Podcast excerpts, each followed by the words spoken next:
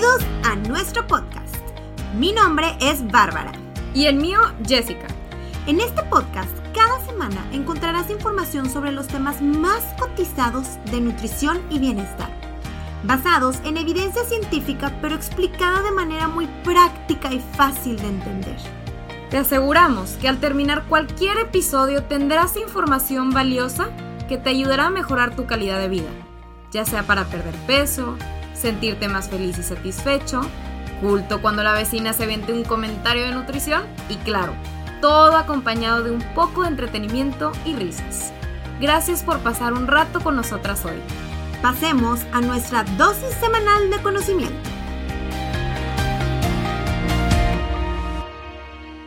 Hola, Two Helters. Buen día, Two Helters. ¿Cómo están? ¿Cómo amanecieron en su día? Esperemos que excelente, nosotros estamos bien contentas. Siempre los días de grabación de podcast es un día especial. Están muy cool, y aparte con un cafecito aquí al ladito.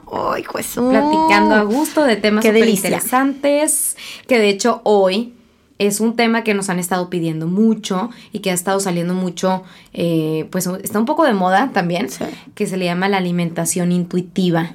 O el clásico Intuitive Eating, ¿no? Vamos a platicar un poquito sobre esto. Muchas personas pueden estar confundidas al respecto, ¿no? Hasta hemos visto que en consulta nos preguntan. Entonces, ¿qué es la alimentación intuitiva? Primero que nada, es un proceso que integra la sintonía de la mente, el cuerpo y la comida.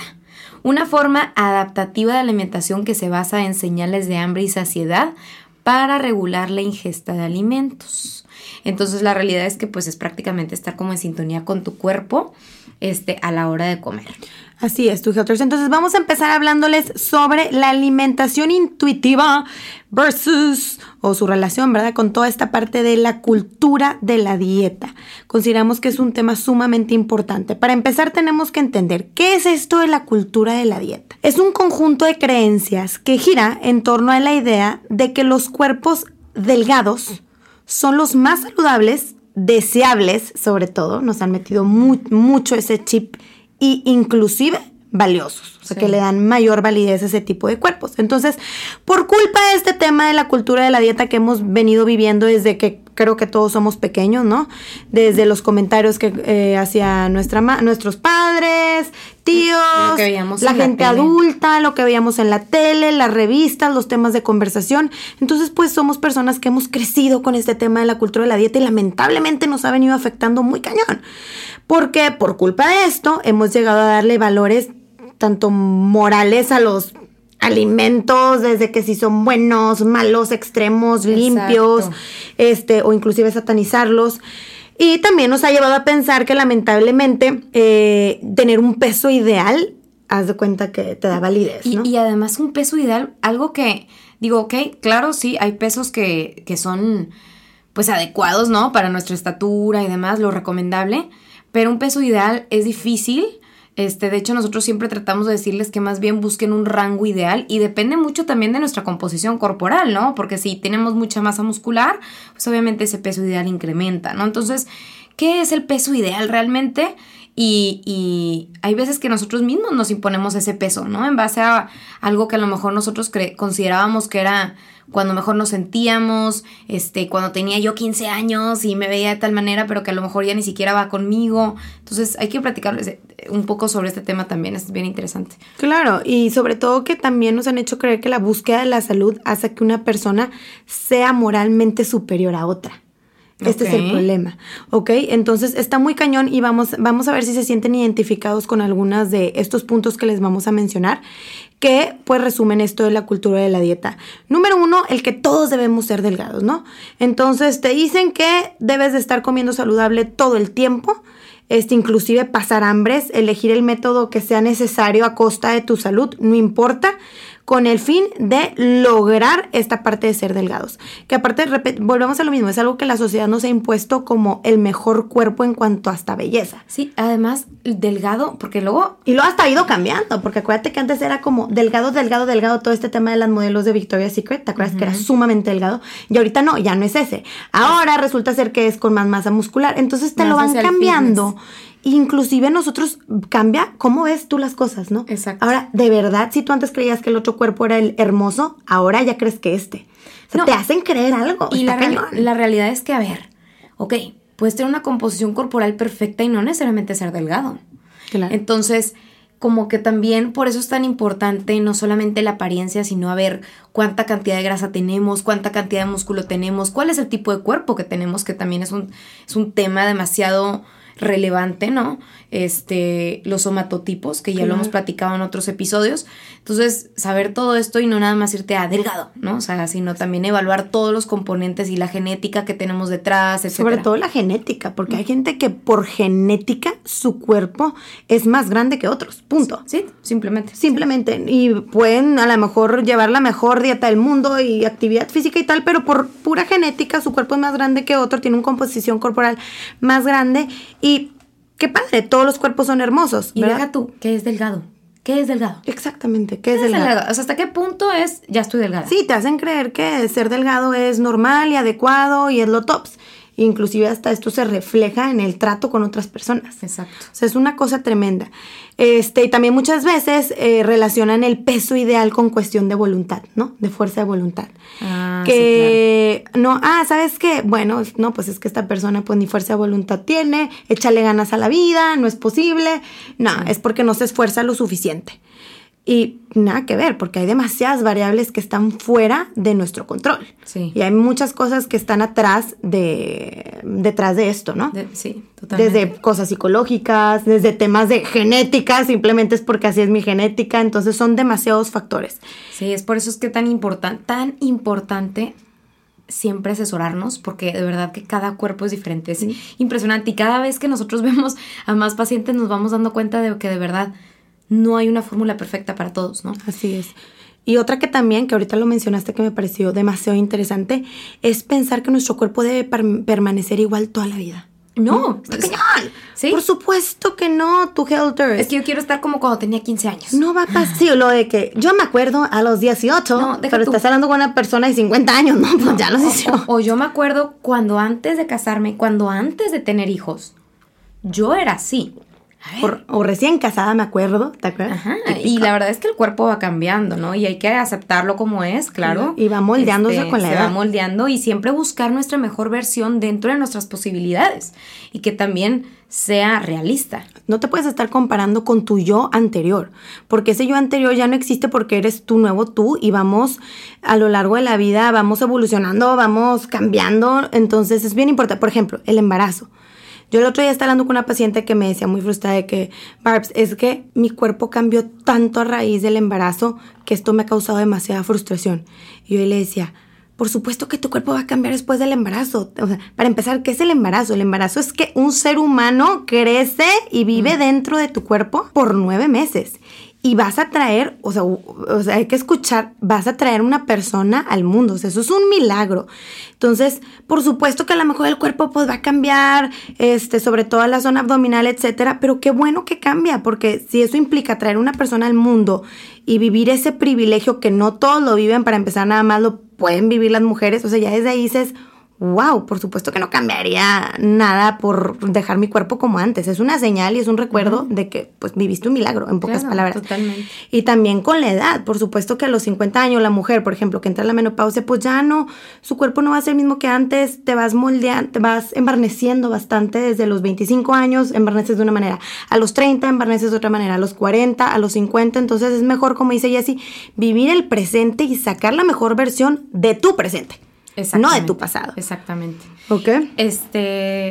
Y bueno, también creo que algo importante aquí es que esto, detrás de la cultura de la dieta, hay una industria multimillonaria que busca, obviamente, venderte toda esta idea de que tienes que a fuerza verte de cierta manera, de que a fuerza todos se tienen que ver súper bien y súper delgados. ¿Para qué? Pues obviamente para tener esta insatisfacción constante con tu cuerpo y querer estar buscando, pues obviamente, estos productos milagro o este tipo de cositas que dizque te van a llevar a ese ideal tuyo, pero pues que no necesariamente, ¿no? O sea, también tenemos que cuestionarnos y decir, a ver, ¿por qué pienso como pienso? ¿De dónde saqué estas ideas? ¿Alguien me las dijo?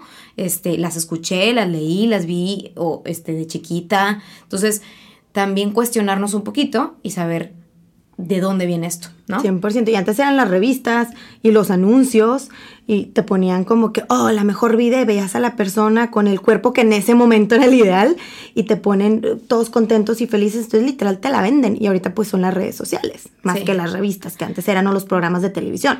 Ahorita las redes sociales, yo creo, es lo más fuerte, que ahora está peor, porque ahora no nomás ves un cuerpo o ves una revista, ahora ves 80,000 formas, diferentes colores, sabores, en menos de que un minuto. Sí. Entonces está muy cañón y pues claro que esto ¿cómo nos ha venido a afectar? Pues la gente dice, ok, me están haciendo creer que ese es el cuerpo valioso, que eso es lo saludable, entonces ¿qué voy a hacer? Lo que esté a toda costa, voy a hacer lo que sea con tal de lograr ese cuerpo. Entonces ahí es donde empiezan las cosas extremas, caemos en estas dietas de modas, en cosas sumamente restrictivas, que el licuadito, que la pastillita, escuchemos esto, tu health, o sea, hay que reaccionarlo, ponemos en riesgo nuestra salud con tal de cumplir ese estándar.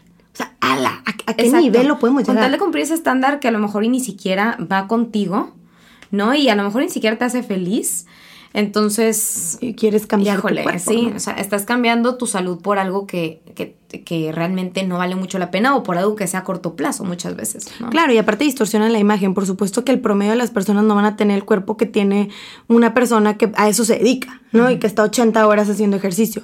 Entonces, hay que tener esto en nuestra mente y claro que eso ha llevado a que mucha gente ha afectado mucho la autoestima, sobre todo yo creo de los jóvenes, de los adolescentes, porque están en esta edad vulnerable y por supuesto los ponen en un gran riesgo los trastornos de conducta alimentaria, ¿no? Sí, entonces, está cañón. Es que... Y sobre todo, esto ha venido a que distorsionemos la imagen que tenemos de la comida.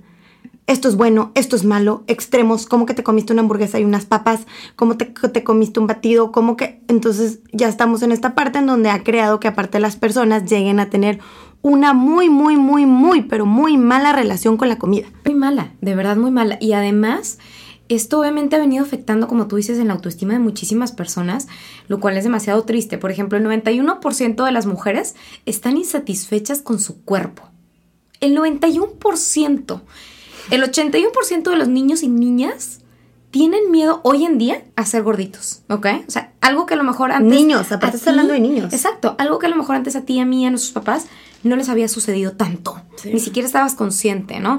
La industria de la dieta gana $60 mil millones al año, abusando, obviamente, de estas inseguridades de las personas, ¿no? Porque la verdad es que sí es un abuso, o sea, sí lo es. Y, pues, obviamente, esto ha venido afectando a tantas personas que por eso es que vemos ya más trastornos de conducta alimentaria en al menos 9% de la población mundial. O sea, si no es que más, ¿no? Que no han sido diagnosticados.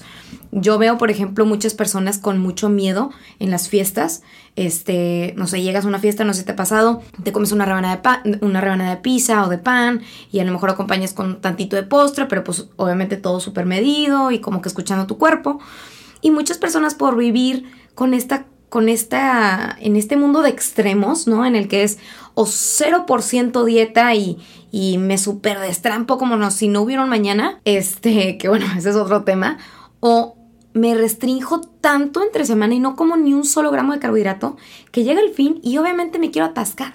¿Y qué pasa? Que obviamente comen demasiada comida el fin de semana, se sienten mal, esto afecta su autoestima, volvemos a lo mismo, o sea, otra vez y más riesgo de trastornos o de conducta alimentaria. Entonces, por eso que el mundo de la alimentación intuitiva se ha vuelto, pues, un poco más... popular. Sí, más popular, más importante, porque se han dado cuenta de esto, y básicamente, pues, es por eso que es importante también, y nosotros siempre les hemos dicho a nuestros pacientes, escuchar a nuestro cuerpo. Entonces, ¿qué es la alimentación intuitiva? Es una filosofía de la alimentación que te convierte en un experto en tu cuerpo y en escuchar las señales de hambre y saciedad que tienes, ¿no? Básicamente. Esencialmente es lo opuesto a una dieta tradicional como de no puedes comer nada, que esté fuera de tu plan y 0% libre y nada. O sea, como que es muy, muy restrictiva. No impone, por ejemplo, la alimentación intuitiva no impone pautas sobre qué evitar, ni cómo, ni cuándo. En cambio, más bien te enseña a qué es lo mejor para ti en ese momento, qué es lo que a ti se te antoja, tomar esas decisiones en base a tus señales de hambre y saciedad, ¿no? Entonces, bueno, básicamente es eso. Lo que tenemos que entender antes de pasarnos a la parte de la alimentación intuitiva es la base, ¿no? Entonces, lo básico de lo básico sobre las señales de hambre y saciedad, ahorita las vamos a comentar. Entonces, ¿a qué vamos con la alimentación intuitiva? Que primero que nada es, tener una actitud saludable hacia la comida y hacia tu propia imagen corporal. Entonces, aquí es, voy a escuchar a mi cuerpo, voy a esperar a que tenga hambre y comer o dejar de comer cuando ya esté satisfecho. Esa es como la base, ¿no? Prácticamente. Y para esto nosotros tenemos que entender y distinguir entre un hambre física y emocional, ¿no? Entonces, ¿qué es, por ejemplo, el hambre física? Es cuando yo tengo este impulso biológico de necesidad en el que yo tengo que reponer nutrientes, ¿no? Y se siente el hueco, es cuando ya sientes el hueco. Todos lo hemos sentido que hasta... Exacto. O sea, y lo que más lo distingue es que se acumula gradualmente. O sea, gradualmente empiezas a sentir cada vez más y más y más esta necesidad. Tienes diferentes señales, como Bárbara mencionó, como gruñidos en el estómago, fatiga, irritabilidad. Entonces, aquí es denme lo que sea. O sea, tengo hambre, lo que sea, ¿no? Lo primero que se me venga así a desde un pescado a la plancha, tu helters o papitas. O sea, no me importa, tengo hambre. El hambre es hambre, ya sientes hueco, tu cuerpo te pide alimento. Exacto. ¿Y el hambre emocional qué es? El hambre emocional es más bien como está impulsado por una necesidad emocional. Entonces es la tristeza, la soledad, el aburrimiento, por ejemplo, son algunos de los sentimientos que pueden crear estos antojos hacia la comida, a menudo que son alimentos reconfortantes, ¿no? Aquí sí no es un pescadito a la plancha, ¿no? Aquí sí es un chocolatito, unas papitas, una hamburguesa. ¿Sabes algo? ¿Qué quieres? O sea, dices, quiero unos tostitos con elote bien preparados, con crema, con quesito y sin quesillo del blanco, pero sí, ¿sabes qué quieres? Exactamente, ¿sabes qué es lo que quieres? Entonces, pero ¿qué es lo que pasa? Que cuando normalmente comemos mucho por emoción, sentimos culpa, ¿no? ¿Por qué? Porque sabías que no tenías hambre, entonces sientes cierta culpa y bueno, pues esto nos afecta. Entonces, el comer de manera intuitiva, tu healthers, no es algo que sea nuevo. La realidad es que desde que somos chiquitos lo aprendemos, ¿no? Desde que eres un bebecito, desde que naces, a menudo, pues tú sabes cuándo debes de dejar de comer y cuándo tienes hambre y cuándo no, ¿no? ¿Qué pasa? Que a menudo vamos, conforme vayamos a lo largo de la vida, vamos olvidándonos de escuchar a nuestro cuerpo, ¿no? Por diferentes razones. No, y cuando un niño te dice, entonces esto me gustaría recapitularlo, mami, ya no tengo hambre es porque realmente ya no tiene hambre, o tengo hambre es porque realmente tiene hambre. ¿Cuál es el problema? Porque perdemos esta capacidad de escuchar al cuerpo por la cultura, por ejemplo, mamá. No, mi amor, hasta que no te comas todo el plato no te vas a poder ir a jugar. Entonces el niño que dice, híjole, pues aunque ya esté lleno, yo me acuerdo, lo tengo grabado, yo decía, inhala, exhala, pero que quepa, pero ya me muero por ir a jugar. Entonces... Y te lo comes rapidísimo. Y te lo comes rapidísimo y haces hueco y dices, no me importa, pero si esa fue la condición para poderme ir, lo voy a hacer. Entonces desde ahí hacen que nos empecemos a desconectar. Entonces crecemos siendo adultos que no tenemos ni idea de cuándo tenemos hambre o cuándo estamos saciados. Ajá, o también el clásico... Si no eres bueno, o si no te portas bien, no te voy a dar postre. Entonces también eso empiezas a relacionar, a ver, alimentos buenos, el postrecito, ¿no? ¿Por qué? Pues porque me porté bien. Me porté bien, entonces automáticamente ya es como que, necesito mi postre. O alimentos malos también. Hay gente que le tiene, no es broma que no puede comer verdura, de tanto que le hicieron comer verdura en su momento porque si no te lo acabas, no sé qué. Entonces, es como también ir escuchando a nuestro cuerpo y la verdad es que los niños o los bebés saben cuándo tienen hambre y saben cuándo dejar de comer, pero es mucho más complejo para los adultos. Esa es la realidad, ¿no? Entonces, bueno, pues luego, ¿qué pasa? Nos volvemos adultos, buscamos ayuda para mejorar la alimentación, nos encontramos a menudo con dietas basadas en prohibiciones, abstinencias, cálculos matemáticos, lo que continúa alejándonos de nuestras señales de nuestro propio cuerpo. Y bueno, pues esto... se vuelve un problema muy serio para nosotros. Entonces, ahora sí, vayámonos a la parte de la alimentación intuitiva, que me gustaría mencionar antes de pasar a los 10 principios que queremos mencionar de la alimentación intuitiva, de dónde salió este tema, ¿no? Entonces, hay una historia, bueno, aquí el término de alimentación intuitiva fue anotado por primera vez en 1995 en un libro titulado... ¿Cómo se llamaba, Bárbara, este libro? Intuitive Eating. Intuitive Eating, ajá. Que es de Evelyn Tribole y Elyse Resch, ¿verdad? Sí. Sin embargo, el concepto tiene sus raíces desde hace mucho tiempo. Los primeros pioneros incluyeron a Susie Orbach, quien publicó Fat is a Feminist Issue.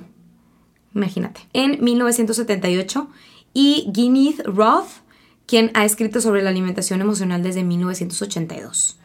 Y antes de eso, Thelma Whaler fundó un programa de control de peso en 1973 llamado Green Mountain en Fox Run, con sede en Vermont, donde también ese programa se basaba mucho en los principios de que las dietas no funcionaban, que los cambios en el estilo de vida y el cuidado personal eran lo más importante para la salud a largo plazo, que es mucho de lo que nosotros tratamos de hacer en consulta. Entonces, bueno, pues la realidad es que ha venido ya evolucionando desde hace mucho tiempo, y bueno, pues ahorita como que con este nuevo libro, que es lo que les vamos a comentar, es donde más auge empezó a agarrar, ¿no? Entonces, Tucatores, todo lo que les vamos a comentar, estos 10 principios de la alimentación intuitiva, vienen del libro Intuitive Eating, A Revolutionary and Diet Approach, de justamente las autoras que les mencionamos, que por supuesto nuestra recomendación número 1 es que lo pidan, lo pueden pedir en línea. Muy recomendado. Muy recomendado. Muy todos, bueno, terminando este podcast deberían de pedirlo para que lo lean, porque nosotros pues vamos a ver todo por encimita, ¿no? Entonces, número 1, vamos a ver los 10 principios de la alimentación intuitiva, que es que lo que queremos que se lleven, ¿ok? Entonces, el primer principio, que justamente lo mencionan estas autoras, es que rechaza la mentalidad de la dieta, ¿no? Uh-huh. ¿A qué se refieren con esto? Que es totalmente cierto, es deshacernos de todas estas revistas, libros, artículos, redes sociales, social media, que justamente nos venden o ofrecen la falsa esperanza de que lo mejor que puedes hacer es perder peso de manera rápida, fácil y permanente. ¡Auch! Por supuesto que no, como les hemos dicho muchas veces, cuando te venden que puedes perder peso demasiado fácil y rápido, ya desde ahí, por favor, dense una vuelta y bye bye, dejen de followear esa cuenta o lo que sea. ¿Por qué? Porque esto no es real. Sí. Punto, no es la vida real. Acuérdense que muchas veces el camino rápido al final se vuelve, por supuesto que se vuelve más lento, porque terminas dependiendo justamente todo este ciclo de dietas, etcétera. Sí, entonces, sí. ¿Por qué? Porque, bueno, justamente rechaza la cultura de la dieta que promueve la pérdida de peso y las mentiras que han llevado a sentir a demasiadas personas como un fracaso, literalmente, cada vez que una nueva dieta deja de funcionar y vuelven a recuperar todo el peso perdido. ¿Cuántas veces no hemos visto esto, tu Helter? Este ciclo, ¿qué pasa? Llega mi amiga, tienes que hacer esta dieta que es sin carbohidratos, sin nada, taca, pero yo bajé a base de chicle, yo bajé demasiado rápido en 3 semanas. Entonces la amiga dice, wow, qué padre, ya lo vi, que mi amiga es el testimonio real de que pues le funcionó. Entonces empiezas a hacerlo, te restringes tanto y es como literalmente tu cuerpo pasa por un momento de tortura, porque es un sufrir, que después una vez, nada, que sí funciona probablemente y lo lograste y lo bajaste y tal, pero ¿qué pasa? Que te restringiste tanto que luego tu cerebro se va al otro extremo, entonces entras en este modo de aprovecho mode, el famoso todo nada que ahorita mencionamos, y vuelves a recuperar el peso perdido. Y luego otra vez, quiero otra vez buscar la manera rápida y fácil. Ahora esta otra dieta está de moda, entonces la empiezo a hacer, lo hago rápido, otra vez restringí. Entonces es esta persona que es el famoso yo-yo, que de repente lo ves arriba, luego abajo, luego mucho ejercicio y luego nada. Y bueno, como te digo, es importante por esto, por lo mismo, es tomar el control de todas estas cosas que te venden justamente eso y dejar de seguir las cuentas, sobre todo en redes sociales, que promuevan la cultura de dietas restrictivas, to helpers, que no se enfoquen en el cambio de estilo de vida. Inclusive hay muchas cuentas que ni siquiera son de nutriólogos ni de profesionales de la salud. Primeras cuentas que, bye. Sí, desde ahí ya estamos un poco mal. Desde ahí ya me da miedo. Sí. Entonces, por favor, to helpers, a dejar de seguir esas cuentas o cuentas que te hagan sentir mal con tu cuerpo. Bien, también. Bien importante. Es que eso de las redes sociales es impresionante.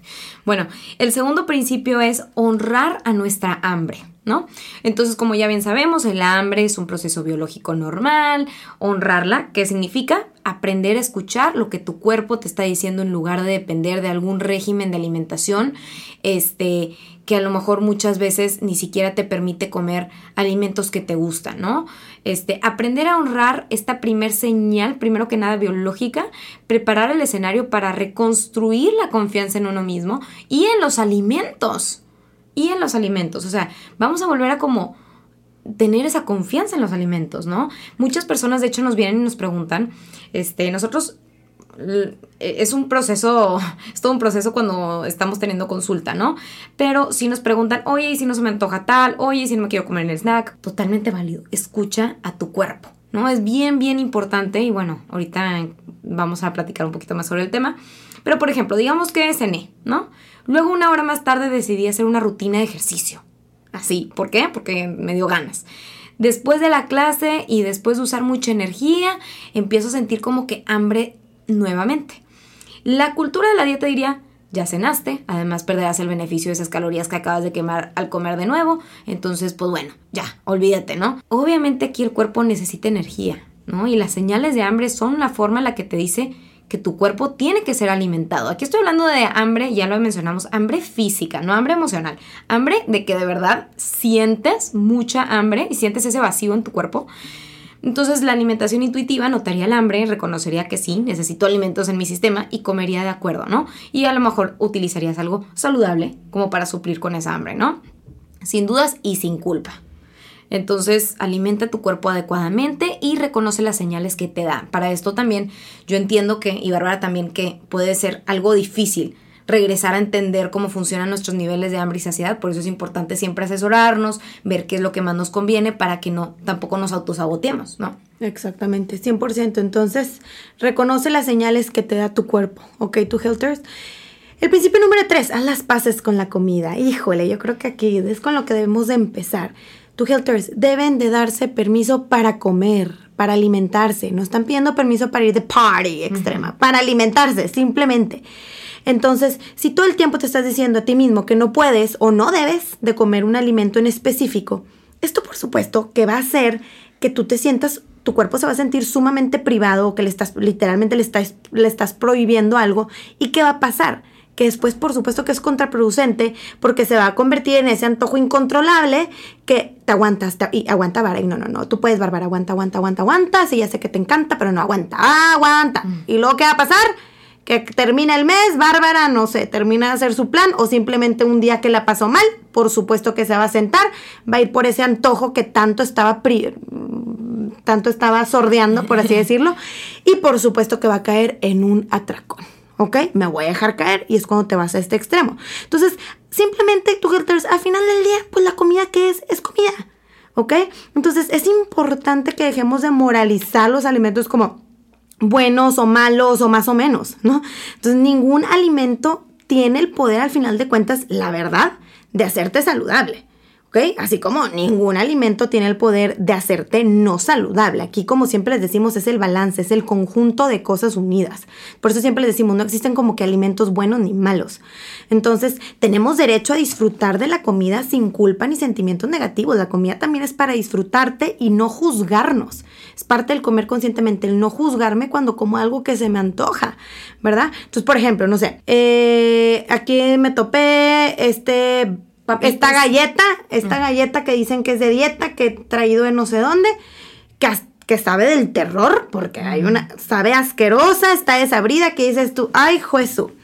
Entonces que te la comes. Ni siquiera te satisface. Ni siquiera, ni te sacia ni la disfrutas, pero dices, voy a fingir que mi cerebro se crea que es la Chokis que me encanta, ¿no? Entonces tú puedes aguantar varas, de cuenta que estás comiendo Chokis. Entonces, no, tu healthers, bye. Ese es el peor error. Mejor permítate comer la Chokis que te gusta. Disfrútala plenamente, siéntela, disfruta su sabor y todo. Y listo. Y ya, entonces no estás sin caer en el atracón. Entonces tú no vas, aquí la cuestión es que tu cuerpo no va a sentir que lo restringiste o lo torturaste, simplemente disfrutaste el momento. Y luego tu ensalada. Y esto es lo que forma parte de tu día del balance y estás escuchando al cuerpo, ¿ok? Entonces hay que permitirnos comer lo que queremos para empezar a construir esta relación positiva con la comida. Entonces, recordar, por favor, llévense esto, no hay alimentos pecaminosos, malos o prohibidos. Todos están disponibles para nosotros. Entonces, bueno, la comida comienza a perder su control sobre nosotros y podemos estar libres de los antojos y la culpa por la comida si empezamos a hacer las paces con ella, ¿no? Híjole, súper importante, porque la verdad nosotros que somos nutriólogas, o sea, ni siquiera es como que, mucha gente piensa y dice, ay, de seguro come perfecto, ¿no? De seguro jamás come una galleta en su vida, ni jamás come postre, y la realidad es que no, o sea, que como menciona Bárbara, todo está en el balance. Y nos encanta decir esto, si tú el 90% de las veces o 80% de las veces comes saludable, tienes buen estilo de vida, haces ejercicio, duermes bien, mantienes tus niveles de estrés bajos, o sea, haces todo esto y además te comes unos chokis o te comes un pedazo de postre el fin de semana, no es el fin del mundo. Ahí es donde ya, cuando tú entiendes esto, ya inclusive hasta la necesidad por ese alimento disminuye. Pero porque cañón. Cuando tú sientes restricción, automáticamente esa necesidad aumenta, ¿no? Y dices, ching, todavía más ganas tengo porque me dijeron que no lo puedo comer. Entonces sientes que vives en este mundo de restricción máxima y cuando te das cuenta que no es algo malo, entonces hasta ni tanto antojo tienes. Como que, pues qué padre que me lo comí, pero no es como que me moría por él, ¿verdad? O sea, como que ya empiezas a tener un balance. Y como dice Jess y yo comemos nuestro cheesecake, nuestra Georgette, la mejor crepa del mundo, crepas de París. Pero también al mismo tiempo, el otro 80% del tiempo, y escuchamos en el momento los antojos. Y no ignoramos al cuerpo y eso ha hecho que, pues, llevamos un balance en nuestra vida. Entonces es lo que todos tenemos que hacer, porque recuerden tu health service. Y recuérdense esta frase, la factura se cobra. Si tú torturas al cuerpo, te aguantas y cállate. No se te antoja eso, después se te cobra y caes en el atracón, ¿ok? Exacto. Siguiente punto, bien importante, desafiar a la policía alimentaria. Así dice el libro, ¿no? Entonces, ¿qué es esta policía alimentaria? Son todas esas reglas que se han adoptado en el entorno de la cultura de la dieta. Son aquellos pensamientos que clasifican a los alimentos como buenos o malos.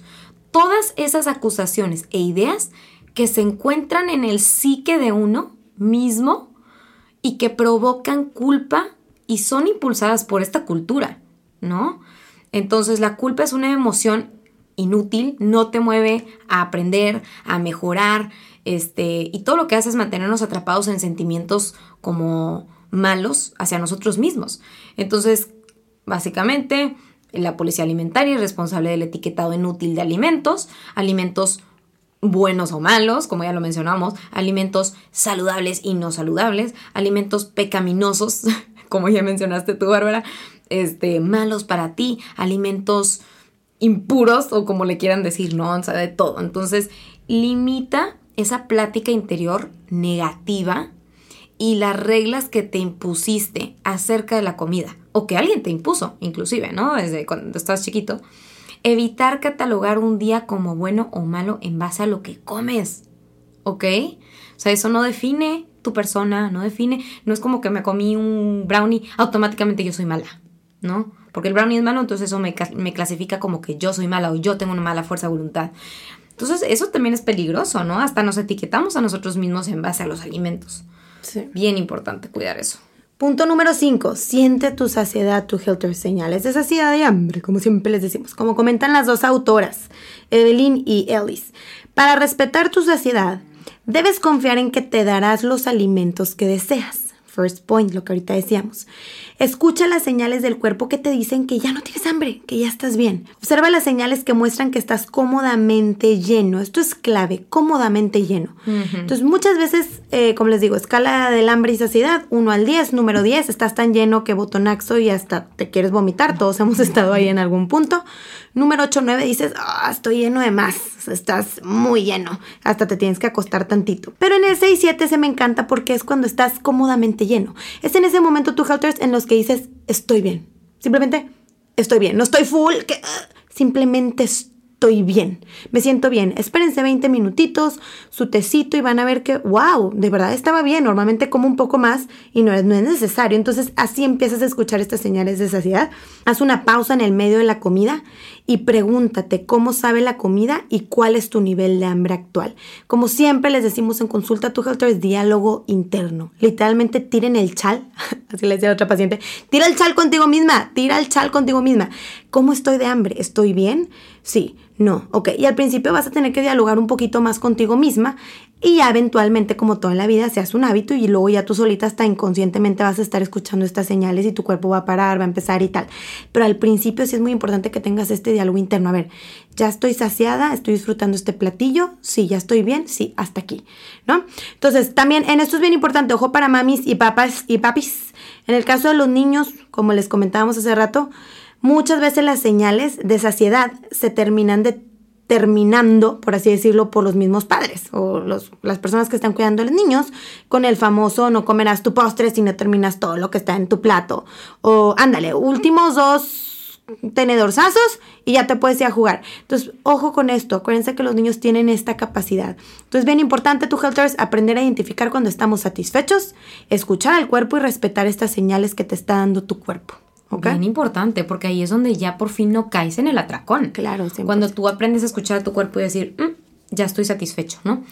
El 6º principio de la alimentación intuitiva es encontrar el placer en comer. No está tan difícil, la verdad. A todo mundo nos gusta. Comer es un placer. Disfrútalo. La cultura de la dieta se basa en satisfacer el antojo por algo dulce con frutas frescas, por ejemplo, ¿no? Y la alimentación intuitiva invita a satisfacer los antojos con lo que realmente se puede llegar a anhelar, ¿no? En ese momento que de repente Bárbara y yo es, ok, normalmente el 80-90% de las veces es como que, bueno, sí tengo ganas de una frutita. Y la verdad es que es bien importante aquí. A veces nos podemos llegar a confundir con esto de la alimentación intuitiva, porque luego, híjole, no, pues entonces a mí se me antoja la Chokis todo el tiempo. O terminamos satanizando si alguien te dice... Tienes algo, ganas de algo dulcito, una fruta puede estar bien. Ajá. Cuando realmente no. Bueno, a ver. Aquí tampoco es irnos extremos, ¿sí? O sea, es, ok, la mayor parte del tiempo por querer ser una persona saludable, porque obviamente quieres darle la mejor gasolina a tu cuerpo, porque quieres obtener todos esos nutrientes, vitaminas y minerales, lo mejor sería consumir algo natural, ¿no? Algo que provenga de la naturaleza. Pero si de repente, ¿verdad? Tienes este antojo como muy, muy, muy fuerte hacia algo... Pues sí, es como satisfacer esa necesidad para que después no caigamos en atracones, ¿no? Pero recuerden, somos muy, muy, muy adictos al azúcar. Entonces, entre más le dé yo azúcar al cuerpo, más me lo va a pedir. Entonces, aquí es donde ya entra el, ok, hay que como reeducar a nuestro paladar. ¿Por qué? Pues entonces yo como siempre dulce. Yo siempre voy a comer entonces pastelito porque eso es lo que se me antoja. Pues sí, porque ya estás acostumbrada a eso. Pero si tú empiezas a reeducar a tu cuerpo a comer un poco más saludable, van a ver, hasta lo hemos visto en pacientes, se les antojan más las frutas, se les antojan más las verduras. Ya no pasa un día en el que no comen verduras. Entonces, ahí es donde también entra esta parte de la educación nutricional, ¿sí? Porque se escucha muy bonito como siempre satisfacer esa necesidad. Y no está mal, repito, nosotros, Bárbara y yo, lo hacemos, pero ¿qué tan seguido lo hago? Y bajo qué circunstancia, ¿no? Me estoy nada más como justificando de que, voy a comer intuitivamente y por eso siempre voy a comerme mis Oreos. O realmente, pues, puedo cambiar eso por algo más saludable y de vez en cuando comerme mis Chokis, ¿no? O sea, ahí es donde también entra esta parte. No, y cuando empiezas a escuchar al cuerpo, créanme lo que se da solito. O sea, se da solito, de verdad, se te antoja la fruta y luego se te antoja la Chokis. O sea, y ya, el cuerpo es inteligente, al final de cuentas el cuerpo está hecho para mantenerse, es inteligente, dice cuándo tiene hambre, cuándo está saciado y cuándo balancear. Entonces, escuchar al cuerpo y ya con eso tienes. Exactamente. Ahora tú, Helters, afrontemos nuestras, número 7, afrontemos nuestras emociones con compasión. Como siempre les decimos, ten compasión por ti mismo, ¿ok? Entonces, la ansiedad... aburrimiento, soledad, depresión, estrés, tristeza, inclusive felicidad. Sí. La ira son emociones que todos vamos a experimentar a lo largo de nuestra vida. A veces mucho, a veces poco, a veces de repente. Entonces siempre estar pues conscientes de que por supuesto que la comida no va a solucionar ninguna de estas emociones. Recuerden que el alimento simplemente es un curita. ¿Qué es este curita? No sé, imagínate que yo estoy en el trabajo, tengo demasiado estrés. Entonces yo digo, quiero, no sé, unas papitas con salsa, ¿no? Entonces, ¿qué va a pasar? Voy como mis papitas con salsa y esto me va a dar como un consuelo temporal. a corto plazo. Algo así como que, un mini alivio de que mis papitas. Este alivio va a durar, no sé, 10, 15 segundos, pero es algo que el cuerpo te pide, tu sistema de recompensa, tanto físico, porque liberas hormonas, como psicológico, te pide como algo que él recuerda, que el cerebro recuerda que le cae bien y que le da confort. Entonces te pide esas papas, pero pues nada más es un distractor. Es un curita porque al final de cuentas, pues la raíz, no sé si eres una persona que no sabe controlar el estrés y que todo el tiempo está estresada porque no ha aprendido a controlarlo, por supuesto que esto nada más va a ser distractores y van a ser puras curitas. Mejor tratemos el problema de raíz. Trata esa emoción, ¿no? Entonces, recordar que la comida no va a resolver el problema. Entonces, necesitamos lidiar con la fuente de la emoción. Estoy viviendo una depresión y estoy intentándola tratar a través de los alimentos. Mejor necesito ir a terapia en justamente tratar esta depresión, ¿no? De otra manera, con otros hábitos. Oye, cada que me estreso en el trabajo, voy y abro el refrigerador. Cada que mi jefe, no sé, me llama la atención, voy al refrigerador, agarro el chocolate. Mejora, ok, necesito un distractor. Tu cerebro te va a seguir pidiendo ese distractor, te va a seguir pidiendo sentir ese confort, ese alivio. Pero en vez de hacerlo a través de la comida, lo voy a hacer con otro hábito más positivo, ¿no? O me voy a salir a caminar. Voy a salir a caminar, le marco a la amiga para tirar un chal de 5 minutos, veo 10 minutitos de mi serie favorita. Entonces lo vas a hacer con otro hábito, intentar que sea algo positivo, pero no a través de la comida. ¿Por qué? Porque algunas emociones pueden afectar nuestra conducta alimentaria o nuestra relación con la comida. ¿Cómo? Para empezar, vas a empezar a confundir las señales de hambre y ansiedad. Como ahorita decía Jess, de repente todos los días mágicamente se me antoja, no sé, una barra de chocolate y unos tostitos y tú crees que es que, estoy escuchando mis señales y mis señales que me da el cuerpo y tal, pero no es verdad. A lo mejor es pura emoción y esta es tu curita, ¿no? Las emociones pueden producir síntomas físicos. Esto también puedes terminar empezando a tener síntomas físicos. Y bueno, claro, la falta de conciencia de las señales internas de tu cuerpo. ¿Ok? Entonces, por lo mismo, es importante empezar a ser más conscientes de nuestras emociones e intentar manejarlas sin poner por medio a la comida. Y siempre preguntarnos, por ejemplo, oye, quiero ir por la Chokis. A ver, ¿qué estoy sintiendo ahorita? No, pues la verdad fue a raíz de que mi jefe vino y me estresó con este tema. No, la verdad es que está aquí, está hablando, mi ansiedad está hablando. Entonces, a ver, tranquilo. Entonces, diálogo interno. Volvemos a lo mismo, ¿no? Es muy interesante lo que dices, porque es parte de... Con la comida, por lo general, como tú dices, es una curita. Entonces, es como tratar el problema. En vez de querer cambiar el problema de raíz, es estar como nada más... Es como si tú sintieras un dolor y tuvieras algún tipo de problema en tu cuerpo. Y cada vez que tú sientas ese dolorcito de cabeza, déjame, me tomo el ibuprofeno. Claro. Es estar como nada más poniendo la atención al síntoma, sin poner la atención al problema de raíz, que en esa ocasión sería, por ejemplo, una emoción. Entonces, es bien importante eso, tú, Helters. Otro, el octavo principio es respetar a nuestro cuerpo, ¿no? Respetar a nuestro cuerpo. Entonces, la cultura de la dieta nos enseñó ¿a qué? A criticar, comparar, menospreciar a nuestro cuerpo, en lugar de agradecerlo por todas las cosas maravillosas que nuestro cuerpo nos permite. Imagínense, respirar, bailar, correr, viajar, besar, abrazar, divertirnos, ¿no? Es importante empezar a amar y respetar nuestra genética tal y como es. Todos los cuerpos merecen dignidad y respeto. Todos los cuerpos, ¿ok? Entonces, así como, no sé, una persona con un tamaño de zapato 8 no esperaría exprimirse de manera realista en un tamaño 6, es igual de inútil e incómodo tener la misma expectativa con el tamaño de cuerpo. Y es ahí donde ya entendemos que cada cuerpo es diferente y que tú puedes lograr tu propia versión o mejor versión de ti mismo, Y por eso es que es tan importante nunca tener como una modelo o una persona externa a ti, como una imagen, ¿no? De yo quiero ser como esa persona, porque la realidad es que ni tiene tu misma genética, ni tiene tu mismo cuerpo, y ni viven las mismas circunstancias, ¿ok? Entonces, bien importante, respetar a nuestro cuerpo, cómo, y eso no nada más es físicamente, sino, o sea, de cómo lo alimentamos y demás, porque respetar también es parte del autocuidado, ¿sí? Sino también en cómo le hablas a tu cuerpo. Entonces, tú siempre eres valioso, ama a tu cuerpo tal y como es, y recuerda que tu valor no aumenta cuando tu talla disminuye. Tú eres quien eres y eres especial tal y como eres. Si a lo mejor bajas, pues qué fregón, vas a recibir a lo mejor unos beneficios a tu salud y demás. Cambian tus datos de laboratorio. Exacto, te vas a sentir con más energía, o sea, sí, está bien. Pero la persona que eres, esa no se cambia. Entonces, por eso es que tenemos que aprender a trabajar en el amor propio desde antes de llegar a nuestro peso ideal, por así decir. Desde antes de lograr tu mejor versión. Ese amor propio se trabaja desde el principio. Sí, no, y recuerden, ahí no está el valor. Puedes tener una persona con el cuerpo que lo han catalogado como el ideal y ser una persona que trata mal al prójimo, que siempre está de mal humor, que no aporta nada bueno al mundo, su vibra es súper negativa.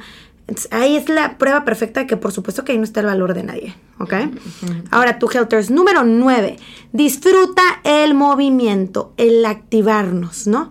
Entonces, esto está muy interesante porque es bien importante activarnos, ¿ok? Porque queremos hacerlo, no porque tengamos que hacerlo. Mm-hmm. That's a fact, ¿ok? Entonces, muchas veces, oye, es que el ejercicio, el famoso HIIT, no sé qué, es lo mejor del mundo porque es lo que más te va a ayudar a quemar grasa y lo que tú quieras. Entonces, estás como obligando a una persona a hacer ese HIIT o tú obligándote a ti mismo, ¿verdad? De que esto es lo mejor. Entonces, por supuesto que esto va a ser súper contraproducente porque tu cerebro va a relacionar el activarte, el moverte con algo sumamente negativo, algo que no disfrutas. O un día que simplemente tu cuerpo te pide a gritos descansar, reposar, que dice, por favor, no quiero hacer ejercicio, y tú vas y lo obligas y lo haces porque tú tienes que... Desde ahí ya tu cerebro vuelve a hacer una relación negativa con el ejercicio, cuando no lo es. Entonces, ¿qué es lo que pasa? Que cuando una persona siente que falla, esto por supuesto que va a obstaculizar cualquier, motivación que podamos tener para cuidar mejor nuestra salud, ¿ok? Entonces, no hice ejercicio hoy, me siento culpable. Tengo que hacer a fuerzas este ejercicio. Entonces, no, más bien enfocarnos en quiero mover mi cuerpo porque lo quiero hacer. Me va a hacer sentir bien, me va a hacer dormir mejor el ejercicio, mi corridita diaria hace que duerma delicioso, que me siente y me acueste y antes de dormir duelan los piecillos. ¡Ay, cómo me encanta eso! Uh-huh. Me ayuda a reducir el estrés, ansiedad. Es mi momento para mí. Es esa hora en la que me desconecto del mundo y la utilizo para yo sentirme mejor, para liberar endorfinas. Puedes empezar haciendo el ejercicio de mal humor y terminas feliz, amando a todo el mundo a tu alrededor. Entonces, es el momento para mí, es mi terapia. Sobre todo, se me hizo muy interesante que dijeras cuando esa persona siente que falla.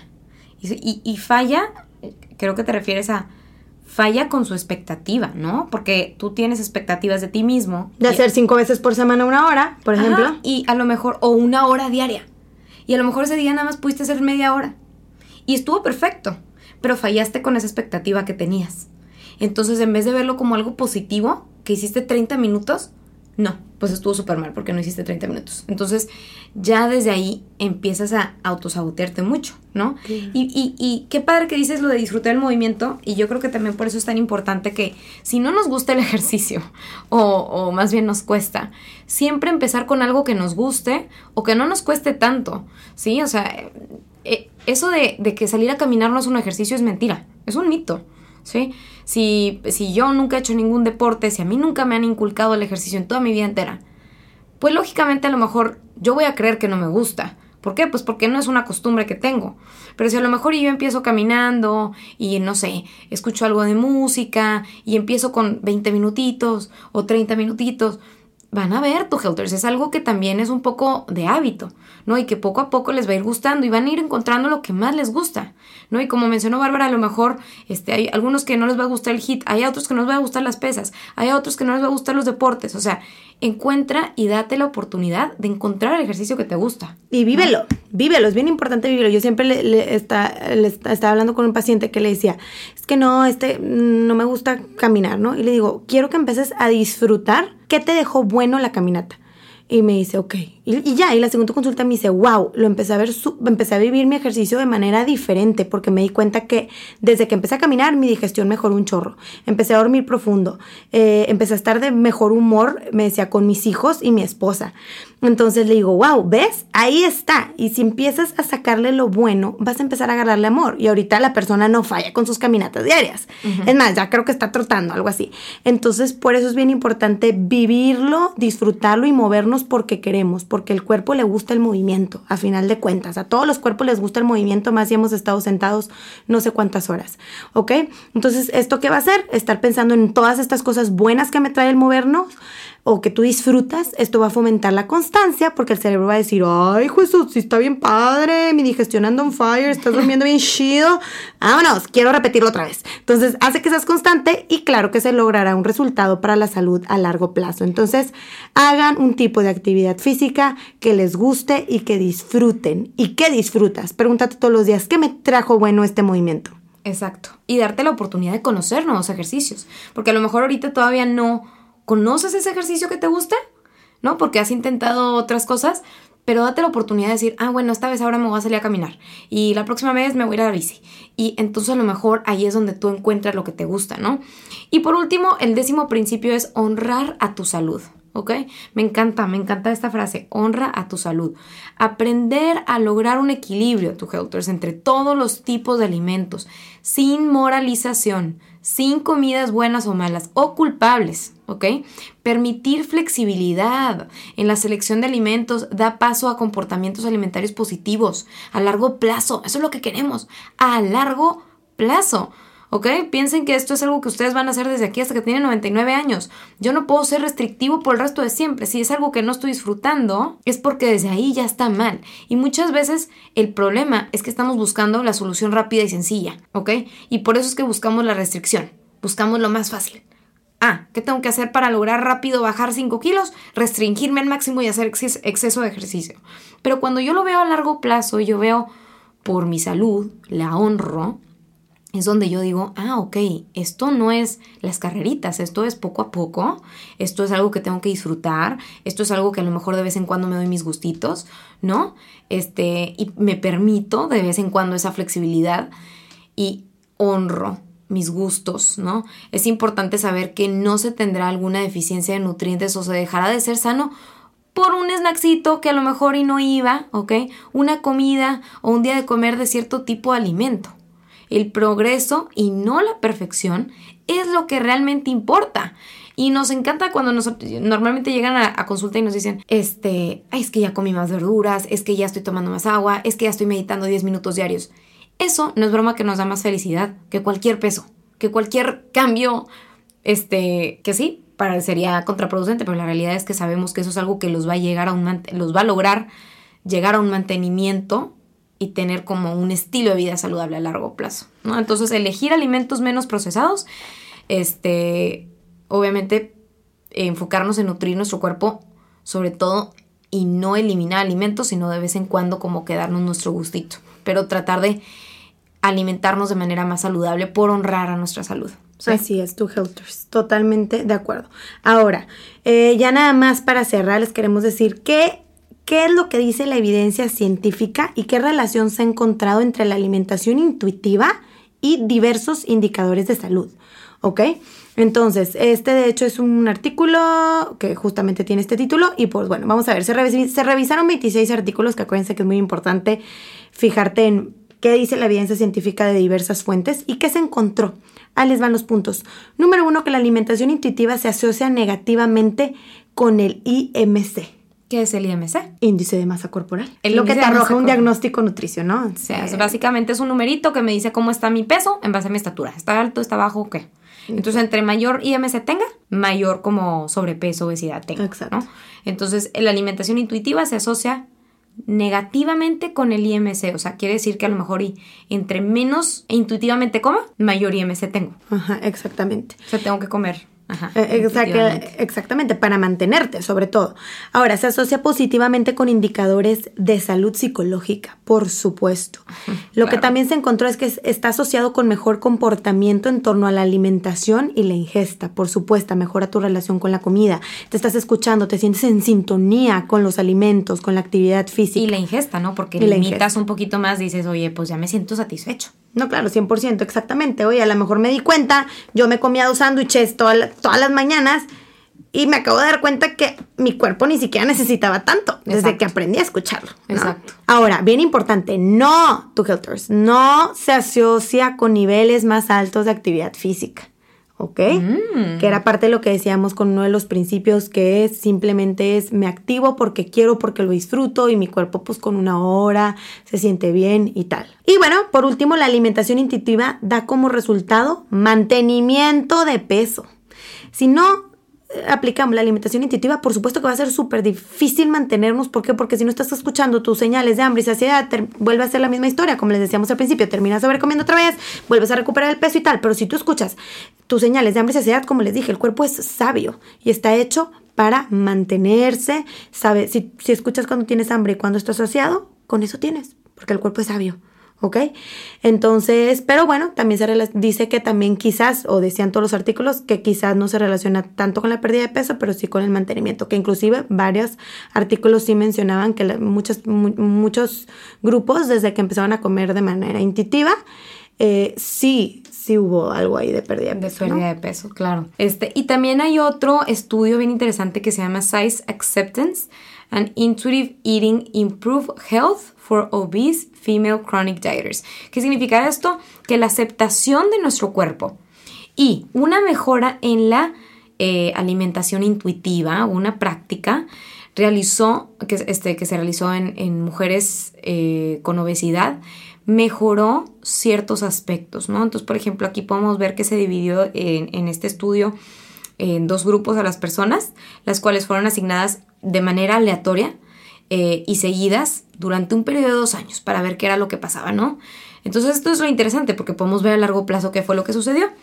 Y bueno, primero que nada, el grupo de salud en todos los tamaños mejoró en todas las variables de resultado y mantuvieron mejoras. Entonces, las personas que realizaban esta alimentación intuitiva no solamente tuvieron mejoras en su salud en general, sino que además se mantuvieron. Y las personas que realizaban una dieta demasiado estricta, al contrario, ¿sí?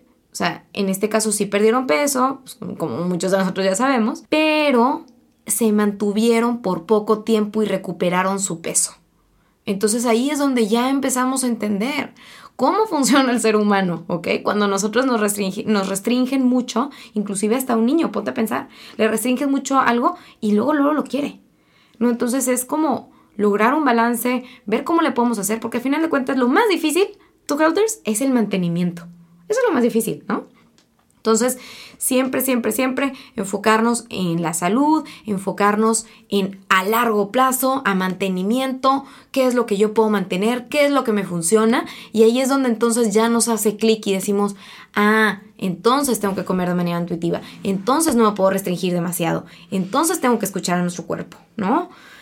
Y bueno, nada más bien importante, asesorarse con un nutriólogo, ¿sí? Porque sabemos que esto es muy difícil, sobre todo para alguien que pues lleva muchos años sin entender cómo funcionan sus niveles de hambre y saciedad.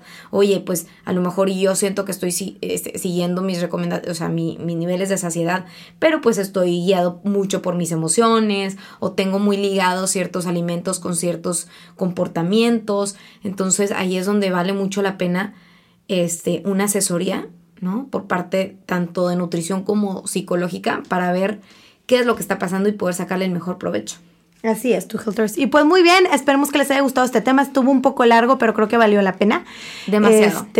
Como quiera, vamos a ver si un día de estos estaría padre que invitáramos a alguien, ¿no? A alguien a hablar otra vez de nuevo de este tema tan interesante. Y pues bueno, Two Healthers, por favor, si les sirvió de algo, si les dejó una cosita, les pedimos que lo compartan con su gente y en sus redes sociales para que podamos llegar a más personas.